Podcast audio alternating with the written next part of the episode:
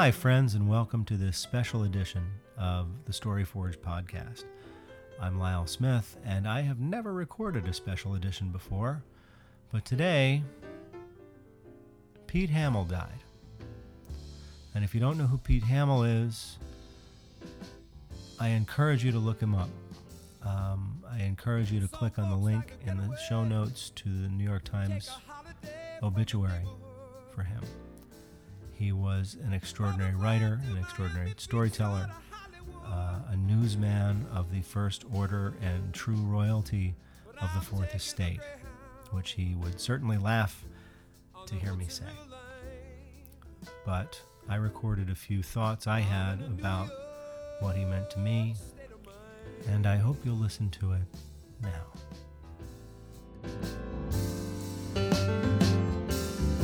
August 6, 2020, in the snow. Every once in a while, you'll read a headline in the paper that hits hard. Pete Hamill died today. If you think you didn't know Pete Hamill, you're probably wrong. If you grew up and read newspapers from 1958 to, well, now, you probably knew Pete Hamill even if you don't know his name. And you should know his name. I didn't know Pete Hamill, never met Pete Hamill. I read Pete Hamill a lot. I read him before I knew who he was. I loved his work before I knew his name. I loved him before I knew any of the stories that made him a legend.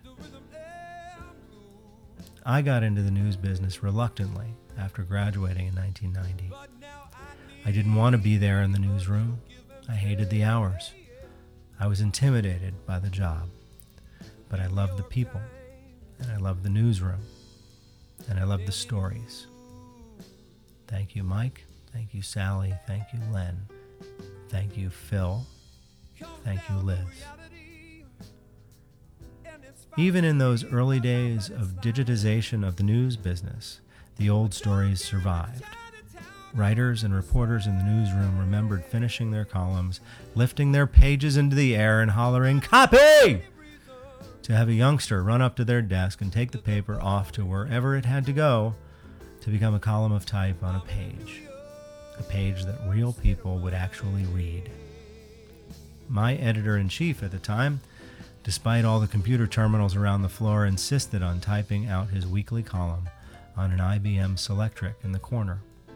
The sound of the keys and the imprint of the characters on the page reverberated across the room every week, reminding us all that writing was real work. Passionate and wonderful, but real. And we could only imagine what the room sounded like when they all wrote that way. I hated it all, and I loved it. Then, in 1991, the strike came, and my little suburban New Jersey newsroom was taken over by a loony bunch of New York tabloid writers. The New York Daily News went on strike, and all of the writers were looking for work. And my paper in little old New Jersey hired a bunch of them and they were wonderful. Sports writers and business writers and columnists. And if they didn't know Pete Hamill personally, they each had a Pete Hamill story, or two, or more. And that is when I came to know Pete Hamill. He was a writer, a thinker, a columnist, eventually an editor in chief, embattled he was a novelist. He was played, sort of, by Randy Quaid in the Opie movie The Paper in 1994, forever enshrined as the crazy guy carrying a snub nosed 38 revolver under his jacket in the newsroom, and described by his editor as, You're not a columnist, you're just a reporter who writes slow. In 1997, my friend and amazing Jersey jazz musician Don Messina handed me his copy of Snow in August, and I was introduced to Pete again for the first time. A novelist of unique storytelling ability. I fell in love with him as a cousin of the news business, a brother, an occasionally abusive but loving father. He reminded me to think about the world in the clear yet complicated way it deserved to be. You don't need me to remind you of his gift of prose, or of the time he convinced his friend Bobby to run for president after his brother was murdered in the same job, or that he was one of the men who tackled his friend's assailant in a California ballroom, or that he was the guy who wrote the liner notes to that Bob Dylan album. You don't need me to remind you of what he did or how much of an impact he had on the newsreaders of America. But if you're willing, you need me to remind you of how much of a tactile impact he had on real people. How much he impacted this oddball kid writer from New Jersey, and how much his kind will be missed in this world. Thank you, Pete.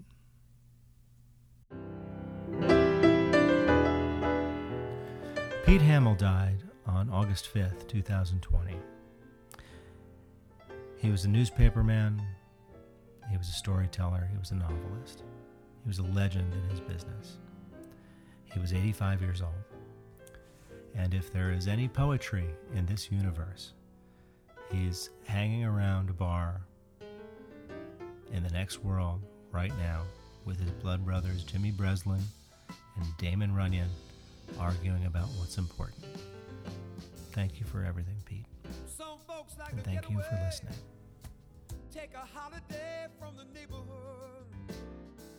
If you find yourself enjoying the Story Forge podcast, please give us a review at Apple Podcasts or we're on Spotify or wherever you listen to your podcasts. It helps others find the show and hopefully enjoy it as much as you do. All recording, editing, and executive producing tasks are handled by yours truly, Lyle Smith of Nymblesmith, the content marketing agency. This podcast would not be possible without the sincerely excellent help of our friend and associate producer Anthony Sergi, who produces numerous podcasts, including the truly excellent A Guest in the House about all things hip hop. The music on the podcast was provided by Jody Nardone and the Jody Nardone Trio. Lights Will Guide You Home album. And if you'd like to send us questions or feedback or suggestions for other subjects or guests, you can reach us through the StoryForge website. That's thestoryforge.com, all words separated by hyphens. Or you can email us at cheers at nymblesmith.com, spelled N Y M B L E S M I T H. Thanks very much. It was so easy